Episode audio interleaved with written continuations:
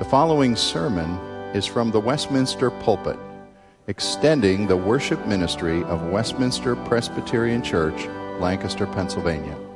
We are a local congregation of the Presbyterian Church in America. Please contact us for permission before reproducing this message in any format.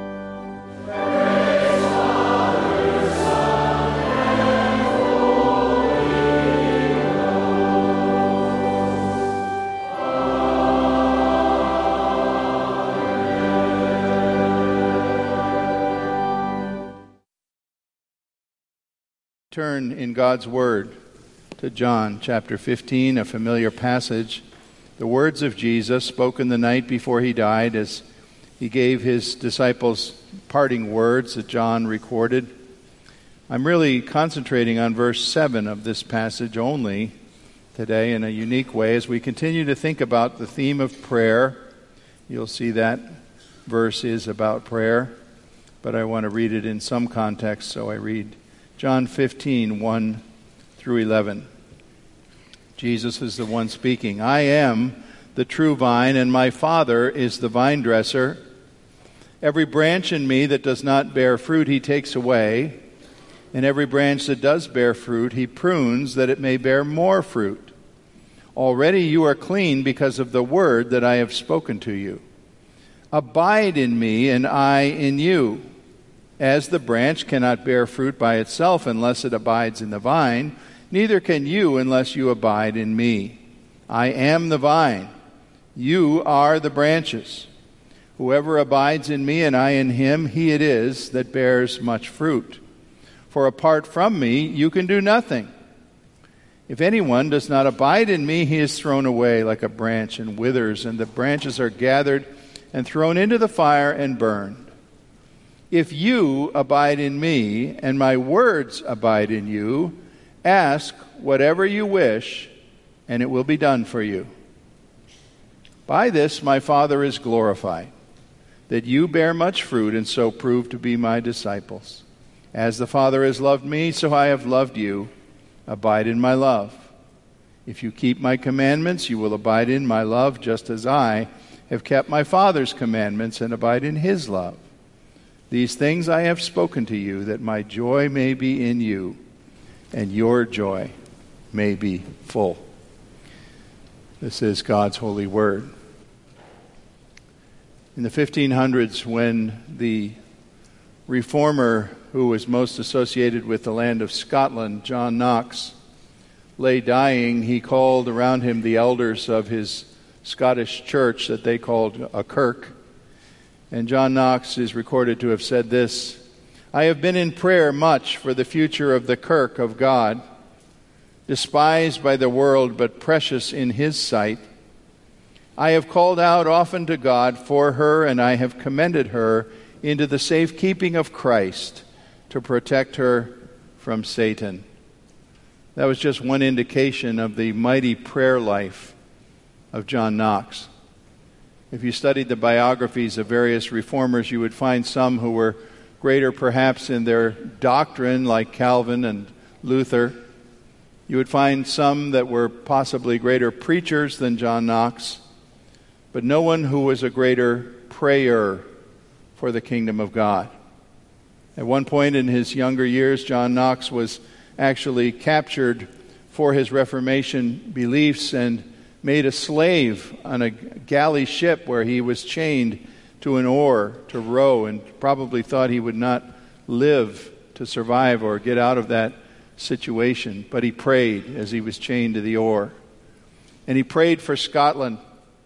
He begged God for the soul of his native country, and God delivered Scotland uniquely as a country over to a dominating rule of the gospel for several centuries.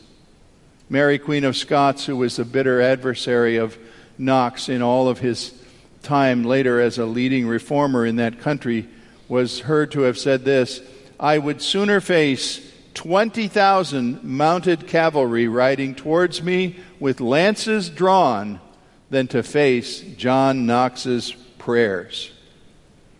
That's a man who prayed.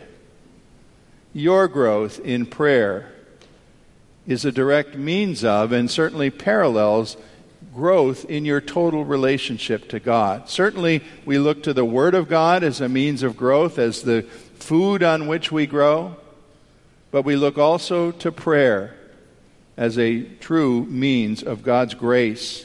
And it is by prayer that our individual and corporate relationship with Him increases and enlarges, so that as we mature and become more like Jesus Christ, the things we ask of God become more like the askings, the requests of Jesus himself. And we end up with a verse like John 15, 7 that I put before you today. If you abide in me, remain, rest, cling to me, and my words abide in you, Jesus said, ask whatever you wish, and it will be done for you.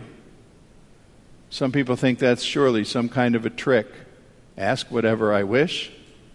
Well, of course, there's a condition to it. It's said right there.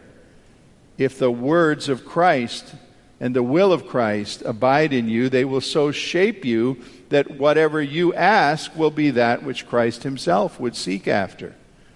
And he cannot do anything but give that which he himself would ask as he works in you. The missionary William Carey once said, Fervent, believing prayer lies at the root of our personal godliness. Not just church attendance, not just study of the Bible. Fervent, believing prayer lies at the root of personal godliness. I used to struggle over something that I stand back now and I think, well, how naive and foolish I was. And yet I think I probably was 10 years in the ministry struggling between uh, two different sayings pertaining to prayer that I thought, well, it's either this way or it's that way. The one saying was one you might have seen in crewel work or stitching in your grandma's kitchen that says three words Prayer changes things. You all know that motto. Prayer changes things. Prayer influences and seems to bring about things in this world that are mysterious, that we cannot explain how they happened, except somehow by the power of God. But then there's another saying and I thought, well, maybe this one is really the, the clue or the key to things. Prayer changes people, and people change things. Now, you might say that one is kind of more humanistic because it's giving people the credit for changes that God is behind. But I realized how naive I was that for a long time I went back and forth and I said, well, which one of those is really more true? And I realized today I didn't have to make that choice. It's not a choice, they're both true. There are things that change according to the workings of God that are powerful and mysterious, and we can't trace exactly how they're set in motion or why they come to be. And some great thing happens. And we say, well, how, how did that happen? I don't see. And other things we can say, well, this key individual uh, turned about or did something or said something or used his authority to make something happen, and it must have been God speaking through him and changing him and working it out through him or her. They're both true. Prayer does change historic events, it also changes the person who prays. And the primary goal in prayer, as you see, is to bring us into such a communion relationship, such a well bonded relationship to God that by His Spirit we are increasingly being changed, being transformed into the image, the understanding, the mindset, the worldview of Jesus Christ the Son. And as God changes us, He causes things small and great to be different all around us as we act on that. We're looking at one pivotal verse here in John 15 7 today a verse where Jesus himself presented the principle of organic union between a Christian believer and himself. And he calls for us, depending on your translation, to either remain or abide in him. If you remain in me and my words remain in you, you will ask what you wish and it will be given to you. And we say, wow, that's really something. That's really quite an inducement to prayer. Now, the first point I want you to see today is that the goal of every Christian life is to abide or remain in Christ, to pursue after this organic bond of vine and branch, as he put it, that exists between us and our living Savior. That word in the verses that I read, the first 11 verses, the word to remain or abide occurs there nine times. It's the dominating thought, certainly, of what Jesus was saying there. And he was saying it to Christians. This was spoken to his disciples. This isn't an evangelism passage that he was speaking to the world at large and saying, I'd like you people who don't know me at all to come and remain in me. He was speaking to disciples and saying, Now that you are bonded to me, now that my Holy Spirit, which I have from the Father, is in you, active in you, cling to that. Act upon that. Seek after that. Surrender control of yourself to that. And let God draw you and bind you ever closer to me. We're close to the Christmas season now, a few weeks away. We'll be singing those wonderful Christmas carols. And we'll be thinking about a virgin born infant coming into this world who was the Son of God, becoming a real man, being among us for a time, and then dying and rising again. And we say, oh, he went away.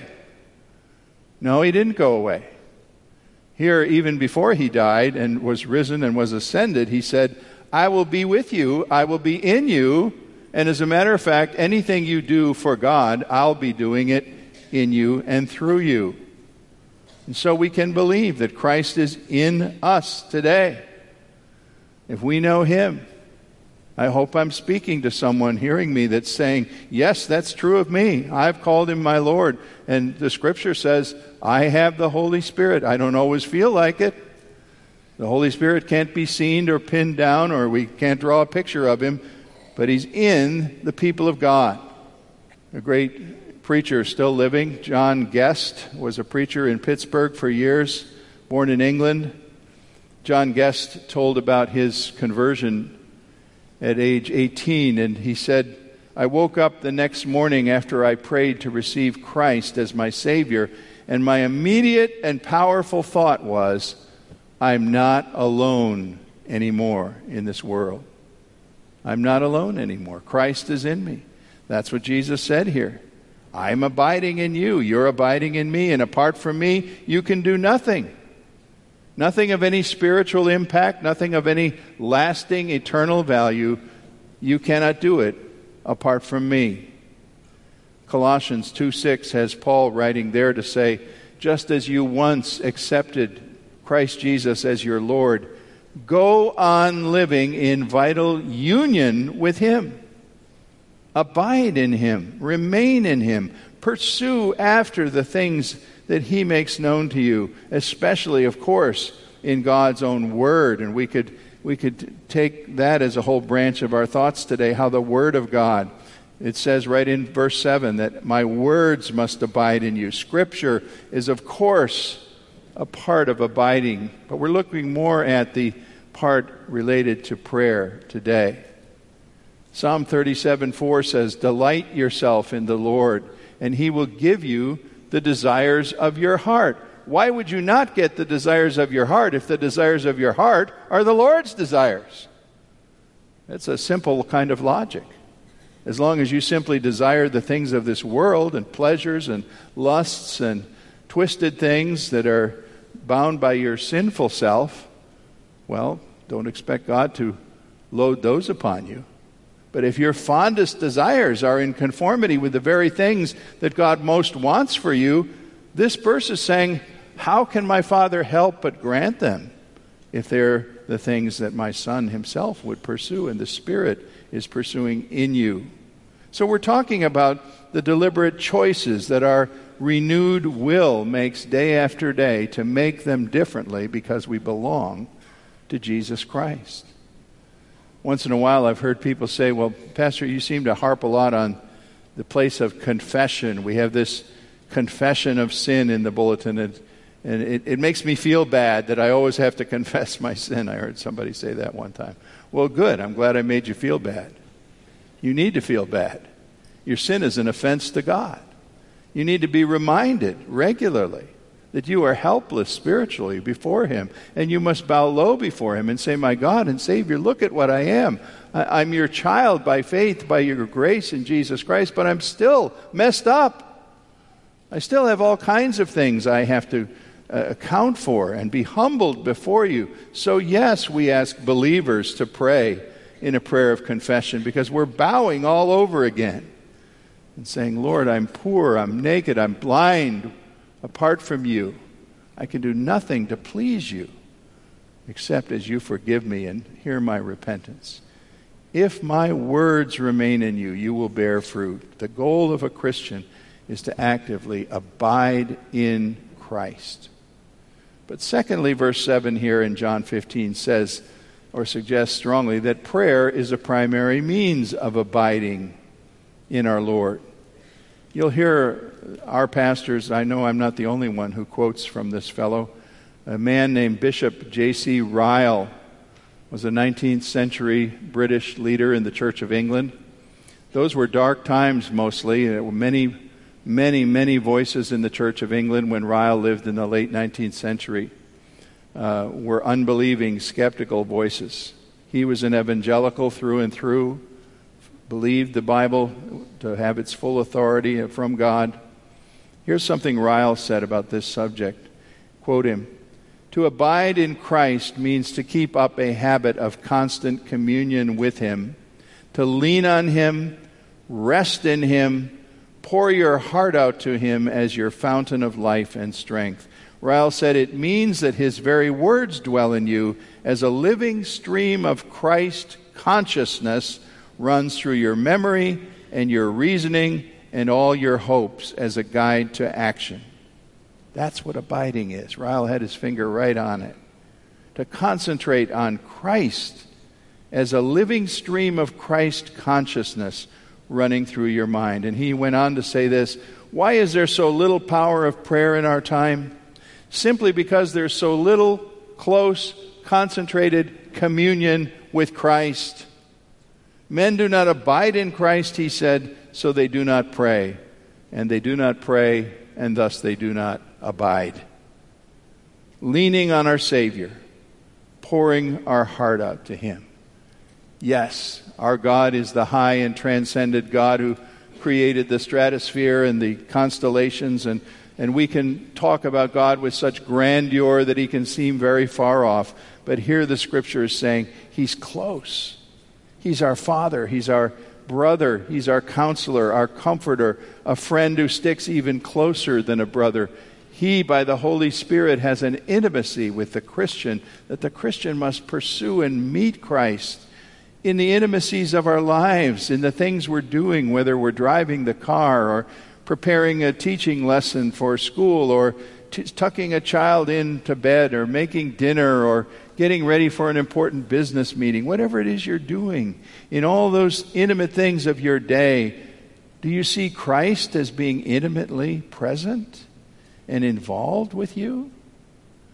In 1 John 5:14, John was also the writer there and stated a similar promise about prayer, and I think that sprang right out of what Jesus the Lord had told him in John 15 7. But in that first John 5 passage, John wrote, Ask whatever you will, and it shall be given you. Ask whatever I will. Here we are again. Uh, that sounds crazy. Anything I want, I'll get from God. Well, what's the condition?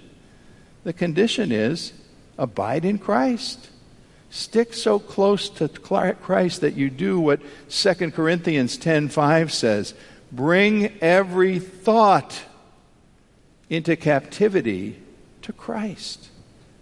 You are becoming attuned so closely to the will of Jesus Christ that at least at many points in your life, never perfectly while we're still in this body, but at least much more and better all the time if we're walking with Him and praying with Him, we are saying, Father, I want this. I need I ask you to do this. And we're asking for things that are directly from the Word of God. And that means we're saying, not my will, but yours be done. Well, thirdly, this morning, John 15, 7 leads us to the conclusion that God works by prayer to change us into a Christ likeness, or if you will, a Christ consciousness. Prayer does change things, it changes big events. I was reading something not long ago about the Battle of the Bulge, one of the amazing battles of World War II that could hardly explain circumstances and military analysis could hardly explain what happened because the Germans had their panzer divisions in full strength surrounding, completely surrounding some American troops. The weather was awful, it was freezing, it was deep winter, one of the worst winters Europe had experienced. And you, by all reasonable means of events, those panzer tanks should have wiped out the American troops. But somehow, an amazing story, and I can't begin to tell it all or fill in all the, all the crevices and niches of this story with the subtleties that were there. Put in the mind of an American commander when he was sent a, a German emissary with a white flag, and they said, Surrender, you can't possibly survive. You need to surrender. We want to be merciful to you. And many of you know that commander sent back the one word message that the Germans couldn't quite translate into German. He said, Nuts. He wasn't going to surrender.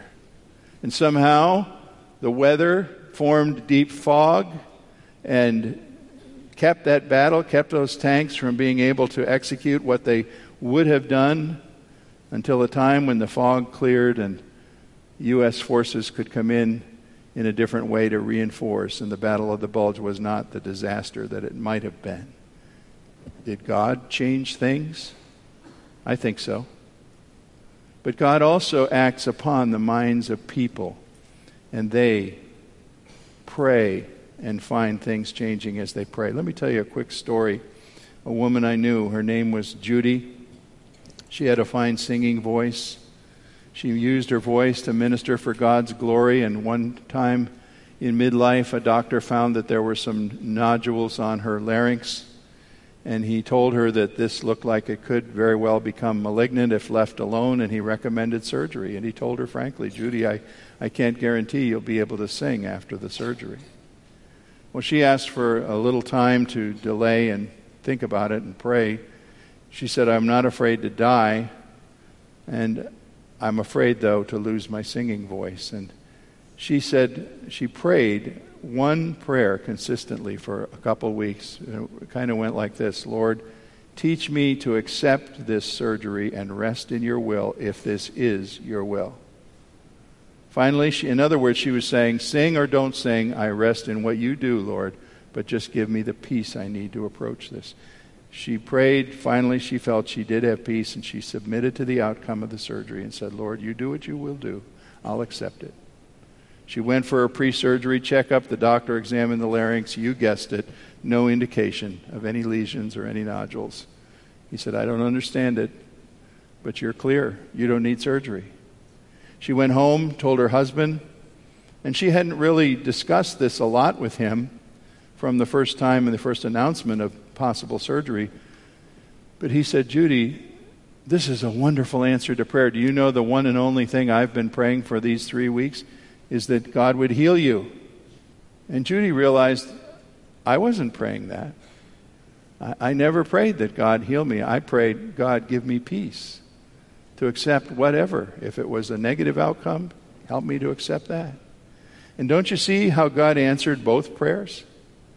He worked something in Judy's body that apparently caused a, a disturbing sign to be healed, that the lesions were not there, the nodules were not there when they looked again. He answered her husband's prayer that she be healed. And he answered her prayer, which was completely different, by giving her peace with whatever result came along. In Ephesians 1, Paul writes to those believers in Ephesus, and he's writing about prayer for them, and he says, I keep asking the God and Father of our Lord Jesus Christ to give you all the spirit of wisdom and revelation to know him better. I pray that the eyes of your heart may be enlightened. What was Paul praying for? He was praying that these people would abide that they would hold on, that they would reenact that faith which once saved them and justified them, and now would work in them to make them more and more like Christ. We need to remain. We need to pray, folks. We need to look to God to say, Work the change in me, Lord, because that may be what is the answer to my sour marriage relationship. Work the change in me because that might work out reconciliation in this messy thing going on at my place of work between me and my boss. Work in me, make me more like Christ, transform my attitudes of self pity and pride and anger. Make me the catalyst that brings your works to bear in this world, Lord. Make me like Jesus Christ. Let me guarantee you that's a request that will never be denied.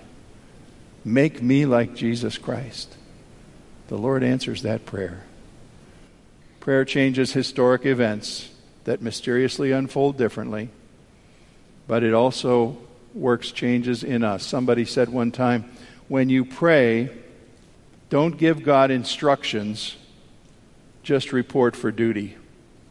Anticipate that a large part of the answer you seek may come in God changing you, bringing you more and more into line with His perfect will.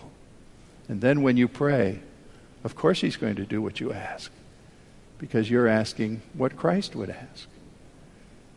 Concluding word from 2 Corinthians 3.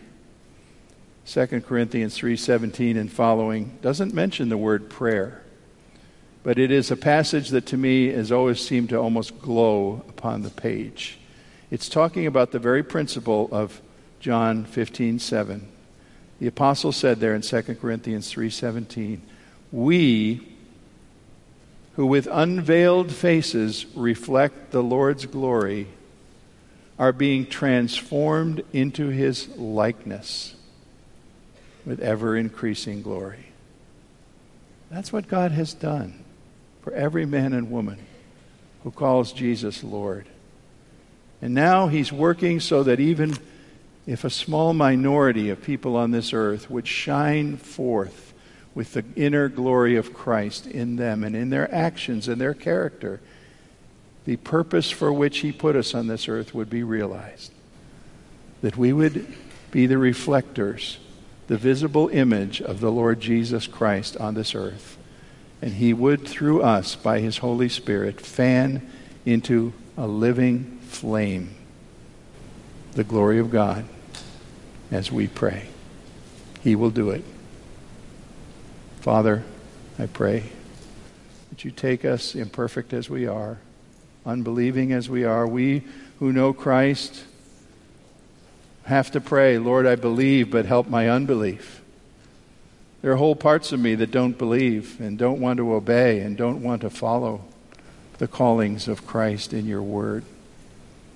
Father, will you work in us more and more that the image of Jesus would be seen, and thereby you would work through your people to change this world.